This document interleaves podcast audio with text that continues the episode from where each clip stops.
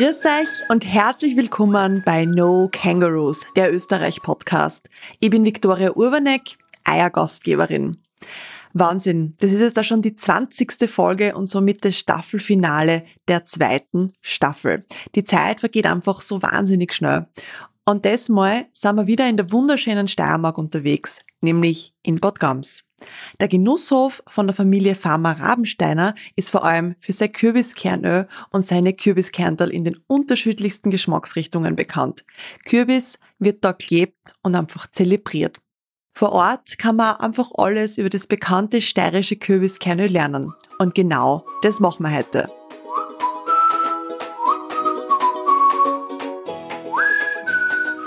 Ja, während woanders die Hochsaison zu Ende geht, fängt sie bei euch so richtig erst an. Denn die Herbstzeit ist Kürbiszeit und es bedeutet vor allem für euch ganz viel Arbeit draußen am Feld und in der Ölpress und in der Verarbeitung. Aber lassen wir uns einmal ganz von vorn beginnen, weil mir gegenüber sitzt der Franz und würde sich einmal ganz kurz vorstellen.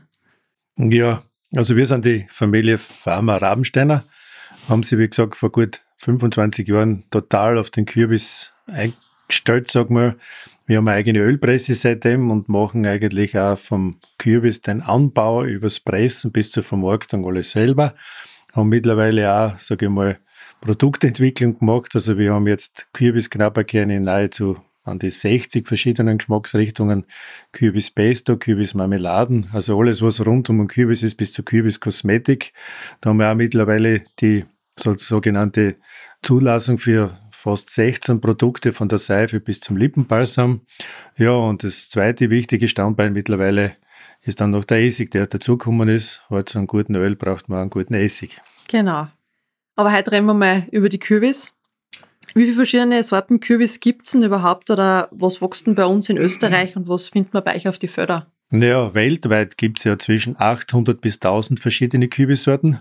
Das kann man splitten so in die Kategorie der Zucchini, der Zierkürbis, Flaschenkürbis, Riesenkürbis und eigentlich die große Familie der Speisekürbis. Und zu dieser Familie zählt ja unser steirischer Ölkürbis. Das heißt, er könnte in der Küche wunderbar verarbeitet werden und wird auch wunderbar verarbeitet.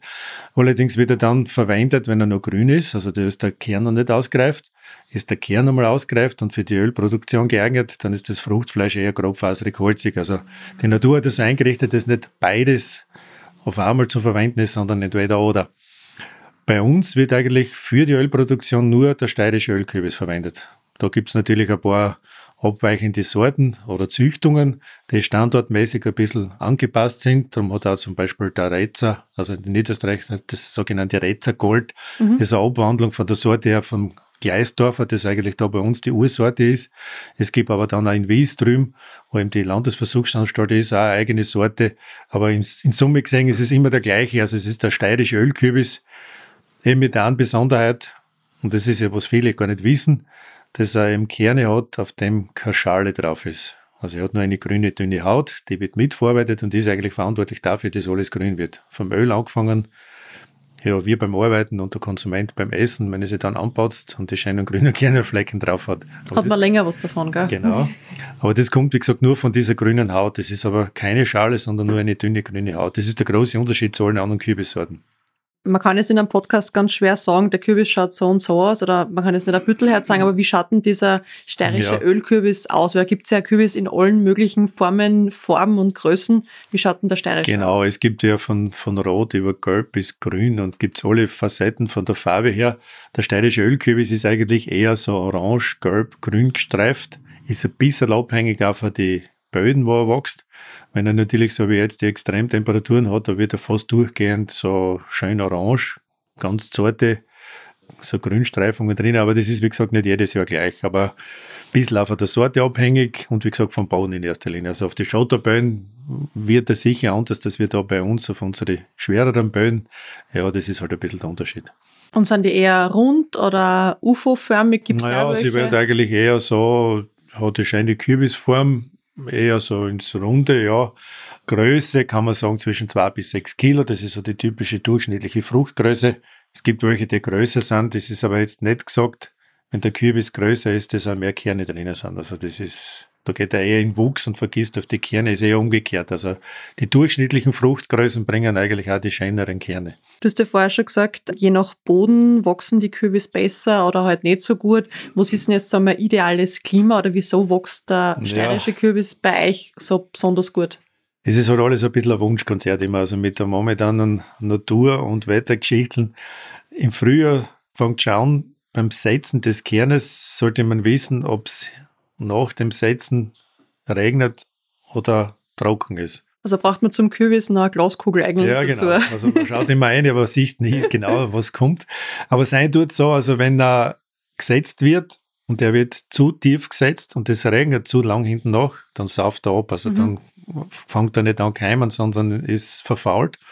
Umgekehrt wird er seichter gesetzt, also nicht so tief und es regnet jetzt lang nicht dann ist er schmoren, weil dann fängt er auch nicht keimen aus. Also darum braucht man fast die Glaskugel. Nicht? Das ist manches Mal so ein bisschen immer wenn und aber, aber ein bisschen sind wir halt doch noch für die, für die Wetterkapriolen abhängig und das sind halt in den letzten Jahren manches Mal extremer geworden. Es gibt dann auch wieder die Starkregen, sind auch nicht unbedingt gut, weil wenn es auf Steidel lang gesetzt ist, kann da passieren, dass es durch die feine Erden abschwemmt. Wie gesagt, das ist dann irgendwo auf, a, auf einem Acker, der eher feucht ist und es regnet viel, kann da passieren, dass auch absaufen und nicht mehr wachsen, weil es einfach zu viel los haben. Das, ja, das sollte man vorher schon wissen. Ja, als, als Hobby-Kürbis-Züchter kann man die Sachen, ja, die zirkt man dann im Topfall und vielleicht, wenn man Glück hat, hat man noch ein Glashaus. Das wird ihr ja nicht machen. Ihr setzt ja wahrscheinlich direkt in den, ins Feld ein, in den Acker. Genau, da wird nur der Kern gesetzt. Also ganz die althergebrachte Methode war ja früher, man hat die Kerne daheim schon vorkeimt da hat man es meistens am Ofen irgendwo hin, damit sie warm haben und ein bisschen feucht haben, damit der Keim schon gekommen ist. Mhm. Und das sind dann gesetzt worden. Das ist aber auch viel später gesetzt worden, oft erst Mitte Mai. Da hat man aber dann schon halt einen Kern gehabt, der schon einen leichten, fast das erste Blattl schon fast gehabt hat und den hat man dann gesetzt. Ne. Heute wird das eigentlich so gesetzt wie am Mais, das heißt mit maschinell. Da wird nur der Kern im Acker ausgebracht und wenn normal für die Bodenverhältnisse her das passt, also Feuchtigkeit und feines Saatbett, dann wächst er. Wie viel Kürbis erntet ihr jedes Jahr? Oder kann man mal sagen, wie, wie groß sind eure Äcker? Naja, wir haben so grob zwischen 20 und 25 Hektar jedes Jahr. Wir haben dann relativ viel Flächen wechseln, also Flächen tauschen und Flächen wechseln, damit man nicht jedes Jahr Kürbis auf Kürbis baut. Ja, und da geht es halt jetzt darum, wie sich dann das Ganze entwickelt. Ne? Also von der Erntemenge, das schwankt manches Mal von Himmel hoch jauchzend bis eher Nein, ganz dramatisch auch nicht, aber es, du hast halt so einen Durchschnittsertrag, grob gesagt, zwischen 600 bis 900 Kilo am Hektar. Das ist aber schon ganz gut mit 900. Umgekehrt gibt es auch ab und zu mal irgendwo eine Fläche, da möglicherweise nur 300 sind. Also das ist halt, ja, wenn der Boden nicht passt oder gerade das Klima nicht passt oder die Wettergeschichten eigentlich ein bisschen einen Streich spielen oder, das haben wir auch schon einmal gehabt, wenn die Bestäubung durch die Insekten schwach ist, weil es genau zu die wo die Kürbis blühen, ist ein gewisses Zeitfenster nur, wo die Bestäubung stattfindet. Und wenn es dort immer regnet und immer nass ist, dann gehen die Insekten eigentlich nicht in das Dickicht und bestäuben eigentlich die Blüten nicht und dann fallen die ab. Nicht? Dann ist dort eigentlich weniger drauf. Das gibt's auch. Also es ist halt immer ein bisschen ein gewisses Wetterglück, es soll immer dabei sein. Ne? War eigentlich das ja ein gutes Kürbisjahr für euch oder schaut es so aus, als wäre es gut? So wie es jetzt ausschaut, dürfen wir nicht ganz jammern. Also wir haben keine schweren Unwetter gehabt. Es ist jetzt erntetechnisch gesehen wahrscheinlich nicht unbedingt ein Rekordjahr, zumindest da in unserer Region.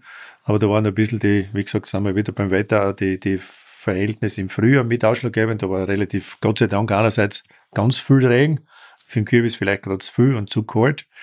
Aber, und das haben uns eigentlich die anderen Regionen wieder beneidet, weil die haben das ganze Jahr über viel, viel weniger gehabt.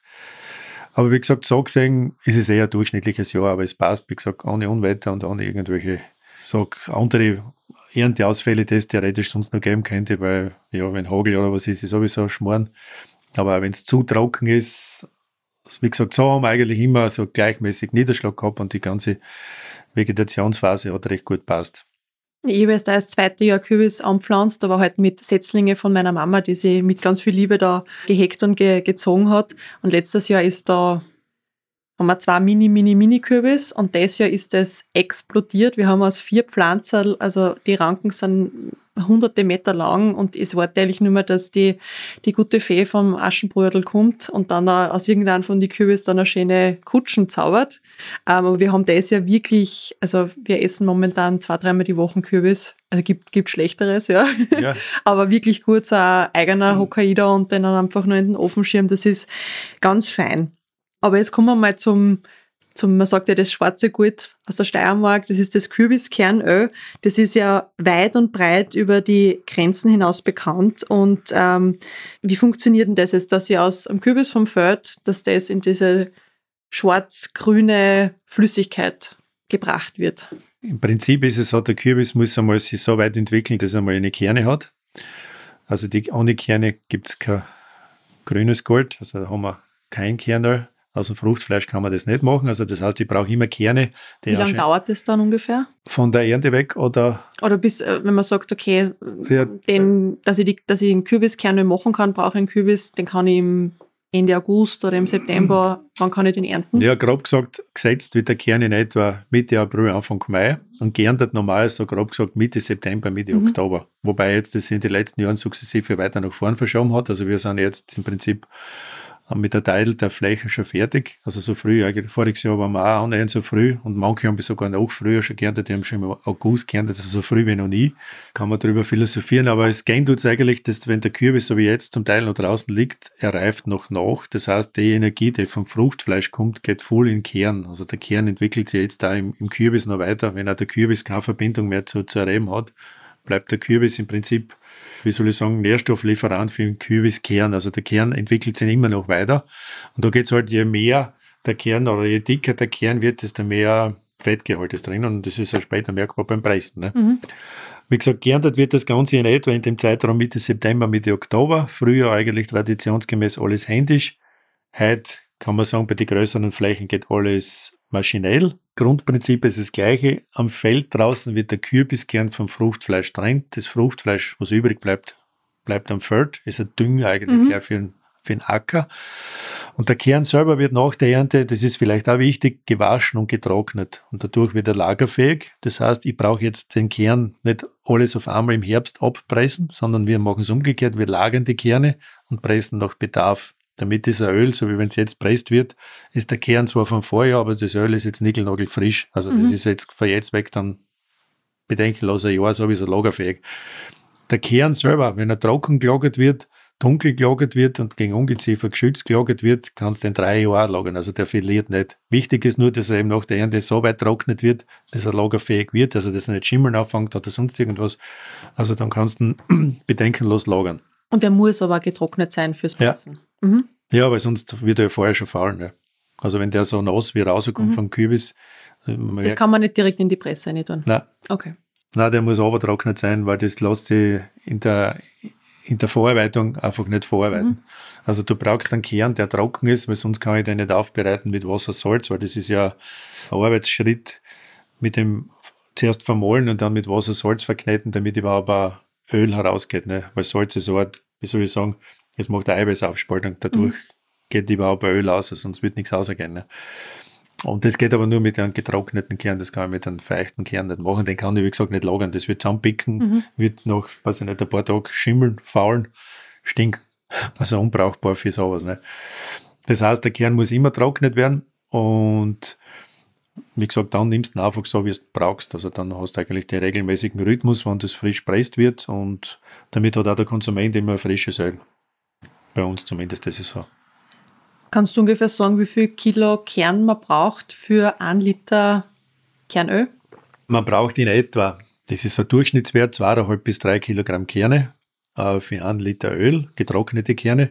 Es gibt Jahre, wo man mit 2 Kilo, 2 Kilo 20, 2 Kilo 20 mhm. theoretisch auch auskommt, aber es hat auch schon Jahre gegeben, wo der Kilo-Trag höher war, also die, die, die Kilomenge höher war, das dann für einen Liter braucht hast. Aber so grob gesagt 2,5 bis 3 Kilogramm Kerne, die sind jetzt auf Kürbis wieder umgelegt, in etwa 30 bis 40 Stück Kürbis, das du für einen Liter Öl brauchst. Kann man heute sagen, wer das Kernöl erfunden hat oder wieso gibt es das gerade besonders in Österreich? Das kennt man ja nicht nur in Österreich, sondern halt auch teilweise weltweit bei Gourmets. Ja, den Ausgang hat es wahrscheinlich wirklich in der Steiermark gehabt. An was es oder wie sie mal draufgekommen sind, dass in einem Kern äh, Öl oder Fett drinnen ist, das lässt sich nicht mehr wirklich ganz nachvollziehen. Aber tatsächlich ist es so, dass das schon relativ lang bekannt ist, dass man eben aus so einem Kürbiskern ein Öl produziert. Darum gibt es ja diese sogenannte Ölkur, also so ein großer Holzstamm, den man früher verwendet hat zum Öl produzieren. Da hat man auch gesagt, darum heißt das eigentlich nicht Öl pressen, sondern Öl ausschlagen. Und das kommt eigentlich von dort, dass man, wo man ja keine Hydraulik und sowas, also technische Hilfsmittel gehabt hat, hat man einfach primitiv, sage ich mal, mit Holzkeideln Druck erzeugt. Ne? Da hat man einfach einen Baumstamm genommen, hat den so konisch ausgeschnitten, hat dort zwei stärkere Bretter genommen oder also Pfosten, ist egal, wie man sagt dazu, einer, der Aushöhlung hat, dort hat man dann dieses vermahlene Material eingefüllt und das andere Gegenstück hat dort eine Ausnehmung gehabt, das hat genau in diese Aushöhlung passt und das hat man dann in den Baumstamm so eingeführt, dass das äh, zusammengestanden ist und dann hat man einfach einen Holzkeil genommen und hat den seitlich dann eingeschlagen, so lang bis eigentlich sich das durch so weiter zusammendruckt hat und durch diesen Druck, den man da erzeugt hat, ist dann Öl rausgekommen. Mhm. Darum heißt das eigentlich Öl ausschlagen und nicht Öl pressen. Mhm. Das ist auch, also weiß man eigentlich, dass man schon vor der Hydraulikzeit, also vor dem technischen Zeitalter, schon relativ einfach mit einfachen Hilfsmitteln Öl produziert hat. Und das gibt auch, also aufgrund von Aufzeichnungen weiß man, dass man zum Beispiel bei Übergabeverträgen, also wo man so einen Bauernhof weiter vererbt hat, war in der Auflistung von diesen ganzen Inventargegenständen auch unter anderem immer wieder angeführt, Ölkrug gefüllt mit Kübiskernel. Also es war eigentlich irgendwie relativ was Wertvolles. Ne? Und man hat anscheinend also nicht nur so für den täglichen Gebrauch verwendet, sondern hat es auch vielfach als, als Medizin eingesetzt. Weil ja ein Tierbestand war ja früher fast mehr wert als wie die vielen, vielen Bewohner am, mhm. am, am Hof, weil wenn halt ein Schweindel oder eine Kuh krank geworden ist, und das war ja eigentlich ein, der Grunderfordernis, damit sie überhaupt eine Familie so quasi übers Jahr hinweg ernähren hat können. Und wenn das natürlich krank ist worden, da hat man halt dann die unterschiedlichsten Hilfsmittel eingesetzt als Mediziner. Da war unter anderem auch Kürbiskerne immer wieder dabei, mhm. weil es doch ja für die ganze Verdauung und für die ganze, ja, aufgrund der Inhaltsstoffe eigentlich eine recht gute Wirkung gehabt hat. Ne? Kann man ungefähr sagen, wie lange das Kürbiskerne schon gibt? Ja, schwer sagen. Also es gibt, kann man nicht so wirklich punktgenau sagen, also ob wann das, das wirklich gestartet ist war halt einfach so wie in anderen Gebieten, wo man halt zum Beispiel aus Mohn Mohnöl gemacht hat oder aus Raps Rapsöl oder Sonnenblumen. Also es war auch noch für sich da anscheinend der Kürbis. Und irgendwann ist man draufgekommen, dass halt in die Kerne Öl oder Fett drinnen ist und dass man das halt dann irgendwie gewinnen kann und dann ist man draufgekommen, dass das Öl halt nicht nur gesund ist, sondern auch gut schmeckt. Das ist ja eines der wenigen Dinge, was beides hat, ne? Weil meistens ist das, was gesund ist, schmeckt nicht gut. Mhm. Ne? Und da ist es gerade umgekehrt. Also da ist bei kann man sagen, es schmeckt gut und ist gesund auch noch. Ja.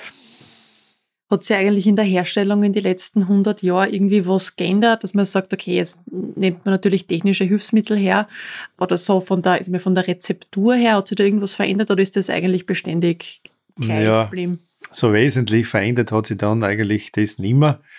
Das Einzige, was vielleicht, ja, wie soll ich sagen, genauer geworden ist, ist von der beim Rösten, weil früher hat man halt mit Holz oder mit irgendwelchen anderen Mitteln geharzt und da hast du natürlich nie so eine genaue, konstante, gleichbleibende Temperatur gehabt.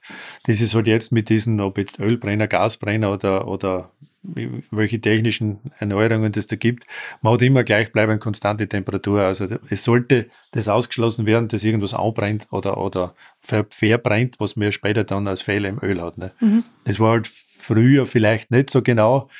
Das ist so wie beim Edelbrand, ne? wenn du halt mit den mit die, mit die gesteuerten Anlagen kannst du ganz genau aufs Grad genau fahren und da gibt es kein Anbrennen oder Verbrennen. Ne? Wie viel Liter Öl stellt ihr dann im Jahr ungefähr her? Ja, ist ein bisschen unterschiedlich. Also wir selber können so grob umrechnen. Also wenn wir jetzt so grob 25 Hektar haben und wir haben jetzt Durchschnittsertrag quasi nicht 600, 700 Kilo und dann kann man das so circa ausrechnen. Also wir, wenn so circa 40.000 Liter für uns produzieren. Aber in der Anlage selber machen wir auch so Lohnarbeiten. Das heißt, wenn ein benachbarter Betrieb oder halt aus der weiteren oder näheren Umgebung kommt, der kommt mit seinen Kerne daher und kriegt von seinem Kernmaterial sein Öl. Da ist auch die Erklärung relativ einfach. Es hat jeder die schönsten Kerne und die besten Kerne. Darum wird da nichts umtauscht und so. Mhm. Also wenn der mit seinem Kernmaterial kommt, so wie sie sind, so werden sie verarbeitet und verpresst und das, was rausrennt, das ist sein Öl. Mhm. Und das haben wir halt ein bisschen abhängig, darum haben wir ein bisschen Schwankungen das Jahr über, aber so grob gesagt zwischen naja, 60, 80.000 Kilo Kerne werden wir so circa verpressen. Mhm. Das meiste wird wahrscheinlich, oder viel, das wird in Österreich bleiben, das meiste wahrscheinlich in der Steiermark, aber wo, oder gar nicht, weil du schüttelst gerade den Kopf, wo geht denn euer Kürbiskernöl ja. am ersten hin? In erster Linie ist es sicher mal so die Abhofvermarktung, das ist ja klar. Wir machen aber relativ viele Veranstaltungen, also außerhalb jetzt vom Standort Steiermark. Also wir sind ja doch, gut, das letzte Jahr kann man jetzt ja nicht so ganz so ja. als normal betrachten, aber sonst haben wir doch so zwischen 60 und 70 Veranstaltungen außerhalb von der Steiermark. Also Messen das heißt, zum Beispiel, oder? Genau, Messen oder, oder Einkaufszentren, wo wir oder, oder so einfach gewisse Märkte, die halt irgendwo stattfinden, ob jetzt Salzburg, Oberösterreich, Niederösterreich, Wien, Burgenland. Also da sind wir eigentlich so regelmäßig unterwegs. Und das war auch vielleicht sogar im Vorjahr der Vorteil, dass man solche, relativ viele solche Veranstaltungen schon gemacht hat, die letzten Jahre, damit wir einen gewissen Bekanntheitsgrad haben. Dadurch haben wir viele Stammkunden dann angerufen und gefragt, wann seid ihr wieder mal in der Gegend, beziehungsweise, weil es halt nicht möglich war, haben dann auch viele, viele bestellt. Also das Bestellen ist ja mittlerweile ein Modetrend geworden. Das ist, meine, wir haben schon immer viel Versand gemacht, aber voriges Jahr ist es halt dann nochmal explodiert dazu, zu dem bestehenden.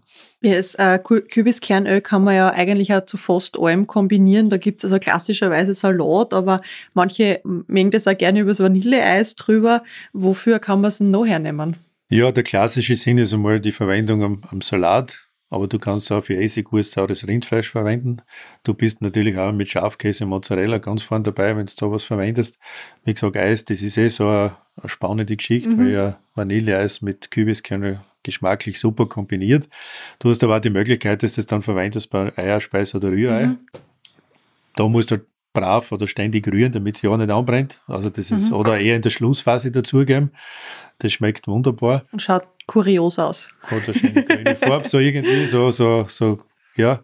Und dann gibt es auch die Möglichkeit, dass du das bei Aufstrichen verwendest, also so wie ein Liptauer statt mhm. Paprika oder sowas nimmst du halt ein Kürbiskern, wieder schön grün und hat auch den schönen nussigen Geschmack. Also in dem Bereich kann man Du kannst da bis in die Mehlspeisküche eine verwenden. Also überall dort, wo du sonst, sonst ein weißes Öl nimmst, nimmst du ein grünes Öl, dann wird der Kuchen grün. Mhm.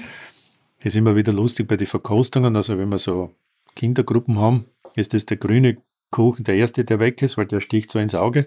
Und bei den Erwachsenen bleibt der meistens übrig, weil die glauben, das ist ein Farbstoff. Ne? Ja. Also das ist das Kürbiskernöl, was das anbelangt, ja ganz intensiv in der Farbe. Mhm.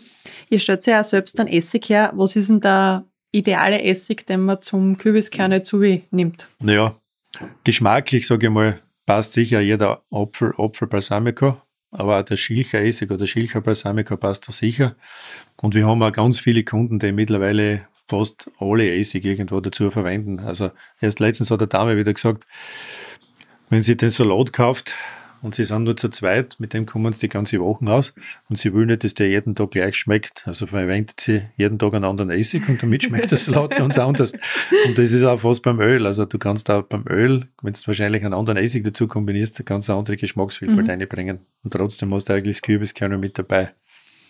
Nuss oder so der Rotwein-Nuss-Essig kombiniert mit Kürbiskernel auch ganz gut, ne? weil zwei mhm. Nusskomponenten zusammenkommen.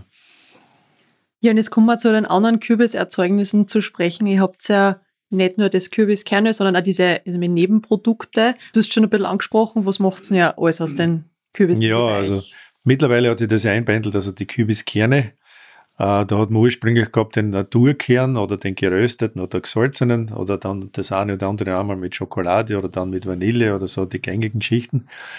Und dann hat es halt einfach immer wieder Anfragen gegeben seitens der Konsumenten die Teesorten habt ihr nicht, oder sowas mit Kirsch habt ihr nicht, oder das mit Pfefferminz habt ihr nicht, oder mit Knoblauch habt ihr nicht. Und so ist das eigentlich entstanden. Mittlerweile haben wir, wie gesagt, an die 60 verschiedene Geschmacksvariationen. Sollte eigentlich schon wirklich fast alles dabei sein. Also die Grund, sage ich mal, Grundgeschmacksrichtungen sind fast alle abdeckt. Ich meine, Schoko weiß, Schoko dunkel, Milchschokolade und das kombiniert jetzt mit jeder Frucht, ob jetzt Erdbeer, Himbeer oder Banane, ist sowieso möglich. Wie gesagt, du hast zum Beispiel bei Pfeffer, wenn es gerade vorher angegangen ist, es gibt eine Sorte, die wird halt geröstet, karamellisiert mit, mit Pfefferminz. Und die zweite Variation mit Pfefferminz ist kombiniert dann einmal mit der Schokolade. Ne? Das schmeckt dann fast so wie das After Eight. Mhm.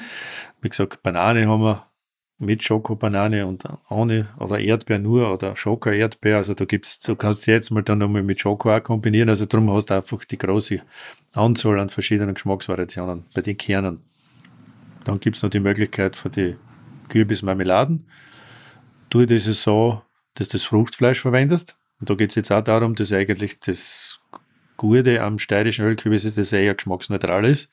Also wenn du Muskatkürbis oder so nehmen würdest, der würde viel mehr Eigengeschmack entwickeln. Das hat der steirische Ölkürbis nicht. Darum passt er mit jeder Frucht zusammen. Du kannst alles, was jetzt an Obst vorhanden ist, kombinieren. Du kannst eigentlich Hälfte, Hälfte nehmen, Hälfte Kürbis, Hälfte, weiß ich nicht, Apfel, Himbeer, Kirsch und magst dann Marmelade. Hat den Vorteil, dass es schön sämig wird, weil der Kürbis ja so eher äh, von der Konsistenz her ja, mit, mit Schuld ist, sage ich mal, dass die, die, die Marmelade da eben so schön sämig und streichfähig wird. Ein bisschen nimmt sie die Spitzen weg, wenn irgendwas säuerlich ist oder zu süß ist, mhm. neutralisiert er das ein bisschen. Ja, also so gesehen passt eigentlich wirklich überall dazu. Das ist das eine. Bei den Kürbis Pesto haben wir auch die 18 verschiedene Sorten. Das kannst du auch kombinieren mit die verschiedensten Gewürze, ob jetzt zum Beispiel haben wir eins mit Chili, eins haben wir mit Knoblauch oder du hast dann mit Zwiebel, Preiselbeeren, ja, Karotte, Thymian, also du kannst da wirklich bis, ja, Walnuss, Steinpilz, also alles kombinieren. Da ist dann ein Kürbiskern drinnen, ein Kürbiskernöl, verschiedene Gewürze und wie gesagt, eben, wenn es jetzt ein Steinpilzpesto ist, zum Beispiel eben ein gewisser Anteil an Steinpilzen dabei. Verwendbar, ja, für nahezu alles in der Küche, aber ich sage mal in erster Linie, ja, für Nudeln. Knoblauch, Knoblauchpesto zum Beispiel wird ganz gern verwendet bei, wenn du ein warmes Weißbrot hast, wie Aufstrich. Mhm. Chili habe ich selber gern bei irgendwas Grillten dazu oder bei Würsteln mit Senf und Ketchup gemischt. Ich meine, das ist Fantasien. Haben wir eigentlich alle Möglichkeiten. Ne? Was dann noch verwendet wird, ist der auspresste Ölkuchen, also das, was beim der Preisrückstand. Das kann man wie ein Gewürzsalz in der Küche nehmen, weil das ist nichts anderes als wie der restliche Kern, der halt nicht ölig und flüssig ist, plus Salz. Und das kann man, wie gesagt, auf eine Eierspeis drüber geben. Man kann es beim Brotbachen dazugeben als Brotgewürz. Du kannst das, manche nehmen es zum Schnitzel, panieren sie die Brösel dazu. Also es wird relativ vielseitig wirklich in der Küche als Gewürz und Aromamittel eingesetzt. Auf eine Kürbissuppe, Gemüsesuppe drüber strahlen bis zum Aufstrich. Das heißt, vom Kürbis verwendet ihr eigentlich alles und es bleibt euch eigentlich nichts Es wird übrig. im Prinzip alles verwendet, richtig. Es ist auch mittlerweile der Ölkuchen, also dieses Ölkuchengewürz, also dieser Rest vom Preisen, was überbleibt. Mittlerweile haben wir sogar Wartelisten, weil es ja ein sehr gefragtes äh, Eiweißfuttermittel mhm. nach wie vor ist. Ist es eine schöne Alternative zu den ganzen Sojafuttermitteln. Ne? Also alle, was, was Milch, wir haben zwei größere äh, Milchbetriebe, es eben als Eiweißfutter brauchen und die Molkereien die alle gentechnikfrei fahren und da ist Soja nicht unbedingt so leicht gentechnikfrei mhm. zum, zum Kriegen. Daher ist eben der dieser auspresste Ölkuchen ganz, ganz gefragt. Fische nehmen es auch noch gern, also es wird wirklich alles verwendet, ja, Gott sei Dank. Mhm. Ich bin ja ein riesengroßer Fan von eurer Kürbiskern. Wir haben das unter anderem bei unserer Hochzeit als Gastgeschenk gehabt. Wir haben klassisch in Tracht geheiratet und haben dann vier verschiedene Sorten gehabt. Ich glaube, es war Schokolade und Eierlikör und dann auch die bekannten Sachen mit Wasabi und Chili. Ich glaube, Chili war dabei, ja. Genau, und das war dann ganz kurios, weil wir haben den Männern eher die Chili-Sachen gegeben und Wasabi und Eierlikör hat dann sehr ähnlich ausgeschaut und dann haben wir ein paar bei den Nachbarn gesnackt und haben dann den scharfen Wasabi-Geschmack im Mund gehabt, weil es nicht, äh, weil es einfach von außen her ja, fast nicht zum Auseinandersehen ist. Es ist wahnsinnig gut angekommen. Und jetzt äh, vor, ich glaube, einem Monat habe ich auch wieder ein Backel bei euch bestellt mit verschiedensten Sorten und das habe ich zum Kunden mitgenommen nach Hamburg. Also die, die klassischen, also die zum Snacken und auch die, ich glaube, ich habe gehabt Marille und Schokolade natürlich, Schokobanane, alles mögliche und das steht jetzt bei einem im Büro und taugt einer voll und ich finde das einfach so ein schönes Geschenk, schönes Mitbringsel. Ähm, ich schaue immer, dass ich ein bisschen mehr bestelle, damit ich auch für mich was habe und nicht immer nur weitergebe. Habe gesagt, ihr habt ungefähr 60 äh, verschiedene äh, Sorten. Was sind denn so die skurrilsten Geschmacksrichtungen oder welche gingen denn besonders gut neben Schokolade?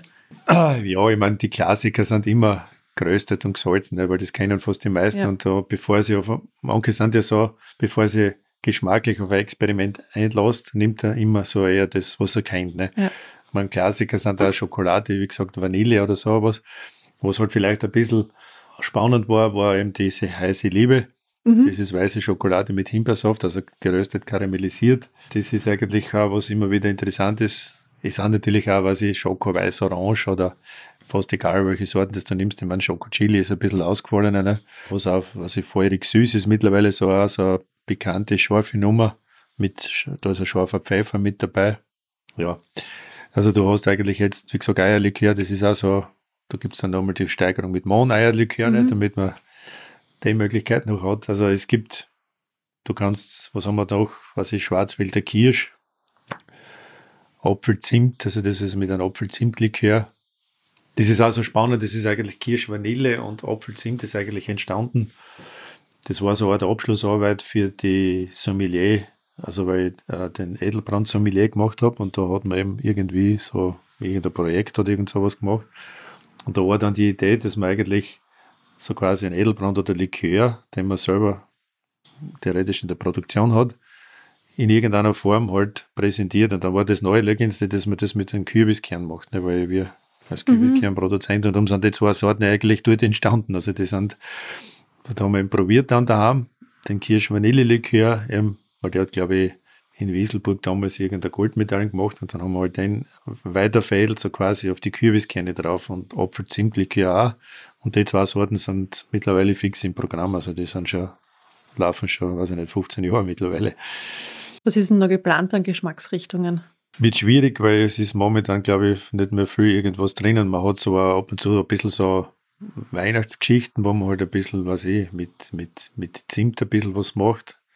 Oder auch so wie, ich glaube, Schneeflocke haben es dazwischen gehabt mit weißer Schokolade und irgendeiner dunkler dazu irgendwie. Also es sind einfach ein paar so, wo man speziell jahreszeitenmäßig vielleicht ein bisschen reagiert, aber geschmacklich sage ich, gibt schon fast nichts mehr, was man in groben sind mit den 60 Sorten fast die groben Geschmacksrichtungen, die auch technisch, sage ich jetzt, möglich mhm. sind beim, beim Rösten und Karamellisieren ziemlich alle abdeckt. Aus ist kommt jetzt auch und sagt, weiß ich nicht, irgendwas Ausgefallenes, aber gar so exotisch will es auch nicht sein. Mhm. Du hast ja auch gesagt, ähm, das mit dem Rösten, Karamellisieren, wie schafft es denn ja das, dass das nicht ein riesengroßer Klumpen wird? Ja, das ist jetzt genau das, das große, die Herausforderung. Das ist eigentlich, du musst das immer zum passenden Zeitpunkt erwischen. Also das ist ein Rührwerk, wo das einer für sich eh immer geröstet wird. Das ist einerseits eben nicht anbrennt, aber wie gesagt, auch mit dem Zucker nicht verklumpt. Und dann soll halt dann, wenn du jetzt mit einem Soft dazu arbeitest, das zum passenden Zeitpunkt dazukommen, dass er das auch aufnimmt und nicht nur zusammenpickt oder so irgendwas. Das ist manches Mal. Mittlerweile sind sie schon Erfahrungswerte. Also es ist ja doch, es wird ja eher in Klarschargen immer wieder gemacht, damit es auch immer frisch ist. Ja, und so gesehen merkt man und weiß man dann eh schon, welche Zutaten manches Mal sensibler sind, die punktgenauer sind. Bei manchen ist es vielleicht, wenn es nur Schoko dazu tust, das ist jetzt nicht ganz so dramatisch. Aber wie gesagt, wenn es dann mit irgendwelchen Safety oder solche, solche eindickte Safety arbeitest, kann es schon passieren, wenn du nicht genau arbeitest, dass das dann zusammenkommt und das ist schlecht. Ja. Sollte nicht vorkommen. Wenn es mit Schokolade ist, dann freut man sich selber vielleicht einmal. Ist nicht ganz so schlimm, weil dann kann man es wieder ein schneiden und selber genau, neu ausnehmen. Genau, zusammenklumpt ist bei der Schoko nicht so extrem. Oder Aber beim Karamell, so dann kannst du wieder schlagen damit. Ja, es ist, wenn du dann Kirschsaft oder was hast, der ist zum Beispiel manches Mal empfindlicher, ne? Und wenn da die Temperaturen gerade nicht wirklich passen, also das kann da dann wirklich passieren, dass das zusammenpickt, ne? Wie gesagt, das sind, man weiß dann gewisse Früchte schon, die ein bisschen, ein bisschen empfindlicher sind. Ne? Ja, die ganzen Geschichten, die was im Podcast immer zum Nachhören gibt, das sind immer Sachen, die man in irgendeiner Art und Weise auch erleben kann. Und ihr habt ja da in Bad Gams eine Kürbis-Erlebniswelt quasi geschaffen. Was kann man bei euch vor Ort alles erleben und mitmachen? Ja, in erster Linie ist es einmal, dass man auch beim Preisen, also den ganzen Ablauf miterlebt, miterklärt kriegt, miterlebt, mitriechen kann, weil das ist eigentlich schon mal ein wichtiger Faktor. Viele, die eigentlich zum Hof kommen oder einer kommen, riechen das schon, dass das auch durch das Rösten so, schon sozusagen in der Luft schwebt. Und da kriegen schon manche ein Hungergefühl, ne, weil sie da gerade aussteigen und da das, das Sie glauben immer, es wird irgendwas Schnitzel paniert oder irgend sowas in der Richtung gemacht. Und dann, wenn man natürlich in die Ölmühle reinkommt oder in die Nähe kommt, wird es enorm intensiver. Und wenn man dann halt einfach die Produktionsschritte sieht, allein das ist ja für viele einmal einfach gar nicht so wirklich vorstellbar, dass das so aufwendig ist, dass man schlussendlich aus einem Kern Öl rauskriegt. Mhm. Ich meine, es gibt dann ja immer wieder Menschen, die nicht einmal gescheit wissen, wie und wo ein Kürbis wächst. Manche glauben, der wächst unterirdisch oder das ist also manches Mal immer wieder spannend, welche Fragen oder Ideen das da kommen. Ne? Darum haben wir eigentlich auch schon hinten eigentlich, wenn jetzt gerade das eine Feld jetzt nicht gerade auf Kürbis ausgelegt ist, eine eigene Fläche oder größeren Garten, wo halt die Kürbispflanzen wachsen, damit sie mal überhaupt sehen, wie theoretisch das in Natur ausschaut. Ja, und dann, solange es halt geht, im Herbst schauen wir, dass wir dann auch irgendeine Kürbis haben zum Herzeigen, damit man ein bisschen sieht, wie die Frucht ausschaut. Ja, es gibt dann eben die Fotos dazu, wie der Erntevorgang ist, einst und jetzt, also händisch und maschinell. Ja, also da sieht man dann schon ein bisschen, dass man, wenn man das erklärt kriegt, riechen kann und dann speziell auch dann kosten kann, dass das dann für viele schon sozusagen ein Erlebnis ist. Ne? Oder auch bei Kindern oft, ne, die irgendwo noch sowas nie gesehen haben. Ne? Oder riechen oder dann, weil viele glauben immer, wenn da haben wir oft auch Kindergartengruppen oder auch Schulgruppen, da sagen manche, ja, die essen das nie, so ein Kern oder Eierspeisen. Und dabei ist das ein Geschmackserlebnis, da merkt man eigentlich, dass die Kinder das ganz, ganz gern haben. Und wenn sie dann sowas noch nie gegessen haben, wenn sie ja zuerst ein bisschen schauen, weil sie so eine scheine Farbe hat, aber gerade das macht es dann interessant. Mhm. Ja, also da merkst du schon, dass wir in die Richtung eigentlich vielleicht auf das richtige Pferd gesetzt haben, weil das war eigentlich die ursprüngliche Idee, dass wir gesagt haben, wenn wir diese Ölpresse gekauft haben, dass wir eben das verstärkt in die Richtung präsentieren, also für Führungen, Exkursionen, damit der Konsument schlussendlich einmal weiß, wo die Unterschiede liegen. Öl ist nicht Öl, das sind Produktionsschritte ausschlaggebend sind und speziell auch das Rösten, das ist entscheidend für den Faktor vom Geschmack her. Ne? Und das unterscheidet halt dann manches Mal die Ölmühle von der anderen Ölmühle. Das ist wie Kaffeebohnen rösten. Mhm. Ne? Wenn einer die gleiche Grundsorte Kaffee verwendet, aber jede Rösterei bringt einen anderen Kaffee aus. Geschmacklich merkbar mhm. Unterschied. Und ähnlich ist es beim Öl auch. Dass der Kern in Ordnung sein muss und das ganze Grundmaterial in Ordnung sein muss, das ist klar, aber man kann trotzdem ein bisschen durchs Rösten und, und in dem Bereich einen gewissen anderen Geschmack mit einbringen. Mehr geröstet, weniger geröstet, nur nicht verbrennt. Und in einem Genussraum kann man sich ja durch die verschiedenen Sorten von den Kürbiskernen durchprobieren. Ist nicht nur da bei euch, sondern auch wenn ihr irgendwo hinfahrt, dann habt ihr meistens ein kleines Schälchen. Und das ist dann immer ganz spannend, wenn man sich da ein bisschen durchprobieren kann. Und man kann ja bei euch einfach auch alles vom Hof mitnehmen. Ja, also die Möglichkeit besteht sicher von 1. Jänner bis 31. Dezember. Also es ist durchgehend geöffnet, kann man sagen, von 8 bis 18 Uhr, egal ob Sonn- und Feiertag. Also von dem her machen wir auch Führungen zu jeder, sage ich mal, Tageszeit. Die Möglichkeit zum Verkosten gibt es vor Ort sowieso, das ist eh üblich schon. Und wie gesagt, momentan eben bei den Veranstaltungen sind wir ja ein bisschen eingeschränkt, da müssen wir einfach die Bestimmungen ein bisschen einhalten, tut und da, wo es halt, man jetzt war es wieder ein bisschen lockerer. Aber wo es halt dann wieder gar, oder sollten irgendwelche Verschärfungen kommen, mhm. dann kann man das halt in der Form wieder nicht so verkosten. Aber bisher war es so üblich, dass wir alle Sorten vor Ort auch verkosten haben können. Und das war ja immer wieder spannend, ne? Wie sie dann die Leute da durchkosten und ja, fast, wie heißt es schon in der Schlacht am Buffet gehen, ne? mhm. ne? weil ja, will du zu und jetzt steht gerade jemand anders. Spannend. Wo steht es denn ja regelmäßiger, wenn es erlaubt ist? Ja, also so wie gewisse Klassiker, sage ich mal, das ist jetzt so wie eine Ferienmesse in Wien, ne, was im Jänner anfängt. Das sind dann auch die Veranstaltungen, so wie Steiermark Tourismus, Rathausplatz in Wien. Ne, Steiermark Frühling. Steiermark Frühling, wenn stattfindet. Das ist auch, wir sind zum Beispiel in Salzburg auf der Hohen Jagd, das ist eine Jagdmesse. Ne. Wir sind bei Veranstaltungen in Wiener Neustadt, da gibt es also eine Frühlingsmesse im Frühjahr. Wir sind in Wels bei der blühenden Österreich, das ist also Schwerpunkt Garten und äh, Ferienmess. Dort sind wir, das war eigentlich einer der ersten Messen, die wir je gemacht haben, also sicher schon fast 25 Jahre her. Wir sind, so wie jetzt, waren wir in Tulln auf der großen Gartenmess. Wir sind nächste Woche in Kärnten auf der Herbstmess, also dort machen wir auch Frühjahrsmess, Herbstmess und dann gibt es noch so eine Familienmess im November. Wir waren jetzt in Burgenland auf der Inform sind dann bei Genussmess auch im Burgenland in Oberwart, sind jetzt im Oktober dann einmal in Wien bei der so Seniorenmess. Also eigentlich, das sind so die größeren Messen, gibt auch noch kleinere dazu. Und dann halt so einmal im Monat sind wir in Linz, in, in Urfa, im, im Einkaufszentrum in Lenzia. Sind dann fast einmal im Monat jetzt mittlerweile in Oberwart im EO, das ist Einkaufszentrum Oberwart. Also da hat sich das fast einpendelt, dass wir dort in Verbindung jetzt mit der Messe in Oberwart plus Einkaufszentrum, jedes Monat dort sind. Wir sind über das Jahr verteilt, jetzt durch das, dass die in Wien die Veranstaltungen ziemlich alle ausgefallen sind, vier, fünf Mal in ein Einkaufszentrum auch in Wien und in Ried waren wir ein paar Mal oder auch in Kapfenberg. Also es sind ein paar so Veranstaltungen, wo wir halt sind. Und ich habe vorher mit meinem Papa telefoniert, der hat schon gesagt, hoffentlich dann nächstes Jahr wieder im Mai, 13. bis 15. Mai in Leoben, der Kiwanis Gartenzauber. Das ist eine Charity-Gartenmesse, die meine Eltern genau. seit über zehn Jahren veranstalten und da koste ich mir einmal gern bei dir durch. Ja. Das ist einmal ein kleiner Terminaviso da, hoffentlich, dass das nächstes Jahr dann wieder stattfinden kann. Ja, dass die Veranstaltung wieder mal war in Leon. Erstmalig genau. eigentlich, ne?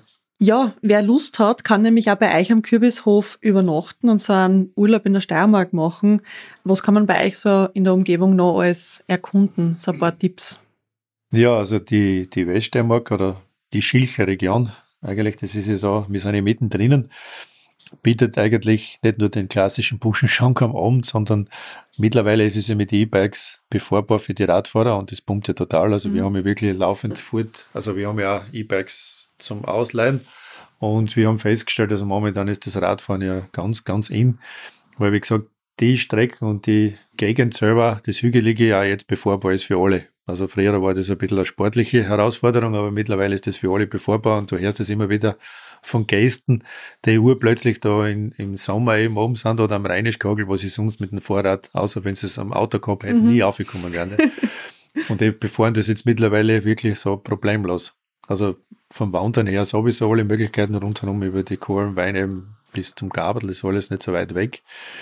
Also so gesehen kann man schon einiges unternehmen. Was das zweite dann ist, kulturell gesehen, gibt es ja, was ich Schloss Steins, ob jetzt das Jagdmuseum oder äh, Burg Deutsch-Landsberg oder unten das Feuerwehrmuseum in Groß St. Florian. Also es gibt schon ein paar so Schwerpunktgeschichten, die man sich dann noch zusätzlich geben kann. Also, und wie gesagt, dann zur Erholung und zur Verarbeitung der ganzen Eindrücke der Buschenschankbesuch. Mhm.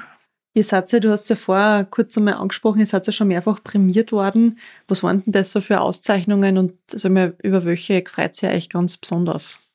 Ja, das Spannende ist ja mittlerweile, gerade für die Produktgruppen, was ich, Marmelade, Kernöl, Essig, gibt es ja so die Möglichkeit, dass man dort und da bei solchen Prämierungen teilnimmt.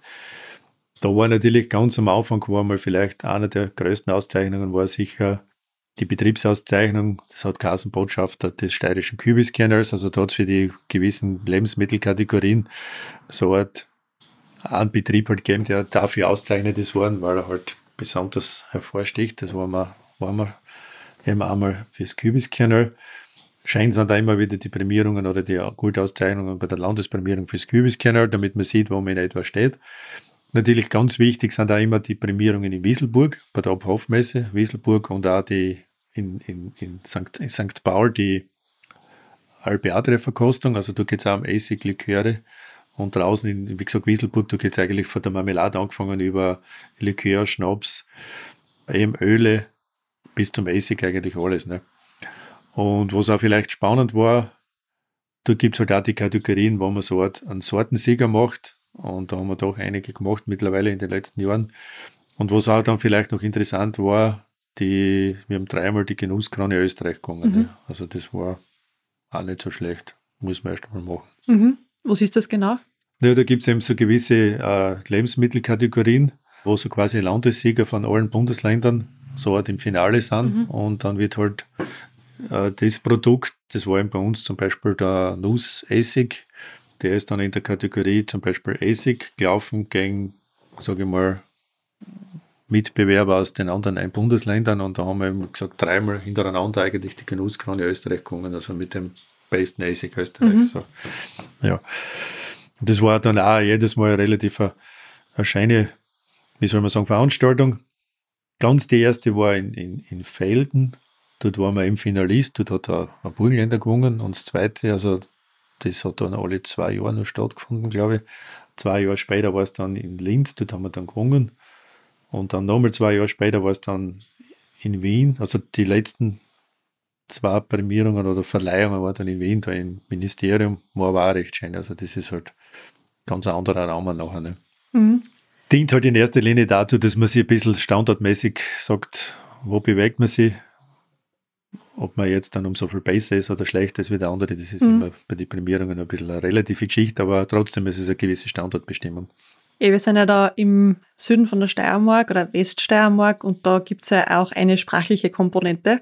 Wenn man jetzt so eher im Norden von Österreich ist, dann wird das ja immer ein bisschen weniger und da würde man eher sagen, das ist das Kernöl und bei euch böt man ja dann schon ein bisschen, dass man dann eher sagt, das ist ein, Kernöl. Genau, die Laute werden ja bei uns ein bisschen anders ausgesprochen und anders betont wie in anderen Gegenden und das ist auch spannend, es hat aber auch jede andere Gegend so bestimmte typische Laute oder Betonungen für oder, oder sogar Wörter oder, oder Buchstaben, die anders verwendet werden. Ne? Das ist oft so spannend. Also das, da ist ja bei uns eben gewisse klingende Laute sind da anders als wie woanders, ja. Ich habe jetzt da vor zwei, drei Wochen hat mir der beste Freund von meinem Papa ein Lied geschickt und das heißt Böbö Kernöl. Mhm. Ich weiß nicht, ob du das kennst. Das ist ein Ohrwurm sondergleichen. Ich habe mittlerweile von meinem Mann Verbot gekriegt, dass ich das öfters spüre am Tag, weil ich würde das aufführen und auf. Und da merkt man diese sprachliche Komponente von da herunten einfach. Und einer von den Strophen geht dann irgendwie so, ich renne nicht nach der Schreiben. Und sagt ja die Rehe, bei uns heißt das nicht Holz, bei uns heißt es Holz, äh, ja. Holz, ja. Ganz, ganz lustig und ist immer wieder schön, wenn man bei uns auch an der Sprache kennt, wo wer her ist und sie das einfach auch so eine Vielfalt da ist. Ja, und jetzt noch zum Schluss. Wo findet man euch genau in der Steiermark? Also die physische Adresse und auch im Internet. Wie kann man mit euch Kontakt aufnehmen? Internet, relativ einfach, www.kübiskernel.at. Also wir haben den Begriff wirklich schon ewig lang. Hat auch den Vorteil, dass wir bei den Suchmaschinen und so weiter immer ziemlich weit vorne mhm. sind, also eigentlich immer auf der ersten Seite. Geografisch gesehen sind wir ja mittlerweile, gehören wir zur Gemeinde oder zur Stadtgemeinde Deutschlandsberg mitten in der, kann man sagen, in der Weststeiermark, in der Schilcher Region. Erreichbar eigentlich recht gut, ja, über die Bundesstraßen, also von Graz aus ist es, kann man sagen, gute 25 Kilometer. Ist eigentlich aber der Südautobahn nicht so weit weg. Ja, verkehrstechnisch sonst da, wie gesagt, mit Vorrad und Eisenbahn mhm. und Autobus eigentlich ganz gut erreichbar. Flugplatz haben wir noch keinen. aber ansonsten ist kann man sagen, sogar die Schilcher Weinstraße geht vorbei. Also wenn man jetzt solche Anhaltspunkte hat, mir liegt direkt jetzt an der Landerstraße, also normalerweise nicht zum Übersehen. Also die Adresse ist Furt 8. 85 24, ja, mhm. also Bad Gams, Furt 8 oder 85, 24, Deutschlandsberg, weil wir ja Ortsteile von genau. Deutschlandsberg sind, Furt 8, ja genau. Vielen herzlichen Dank. Das ist auch eine Jubiläumsfolge. Das ist die 20. Folge und das ist das Staffelfinale für die zweite Staffel eben. Und in einem Monat geht's dann wieder weiter mit der dritten Staffel mit ganz neige spannenden Geschichten aus Österreich. Und das wollte ich mir nochmal ganz herzlich bei dir bedanken, dass du die Zeit genommen hast äh, in deiner Hochsaison ähm, und wir uns da ein bisschen über den Kürbis äh, unterhalten haben können und du uns ganz viel über den Kürbis und das Öl und die Kern erzählt hast. Danke dir. Bitte gerne, ja. Danke.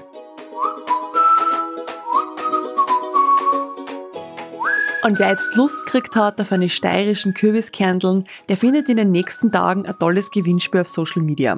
Auf Facebook und Instagram sind wir unter No Kangaroos Podcast vertreten. Alle Infos zur Folge gibt's ja wieder auf der Webseite www.nokangaroos.at. Die ganzen Links sind da direkt in den Shownotes verlinkt.